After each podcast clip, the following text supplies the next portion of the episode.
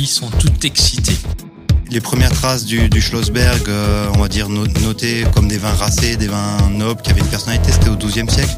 Euh, Il y a différents types de calcaire en Alsace. Euh, dans le Clos Saint-Tulle ici, c'est calcaire coquillé, mouchel-calque.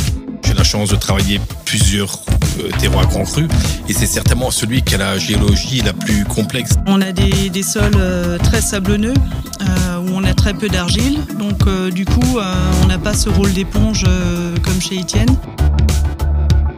Au bout de 70 ans, euh, je pense que là, c'est le terroir qui dit tout. Quoi. Voilà. Et ça, c'est- pour moi, c'est des, moments euh, très très émouvants. C'est vrai que nous, en tant que vignerons, on aime bien se dire bah, qu'on veut garder nos vins euh, très longtemps. Et je suis d'accord avec toi, j'aime bien les vins vieux. Donc dans une vigne euh, plantée sur du granit, généralement euh, le- l'expression minérale elle est immédiate.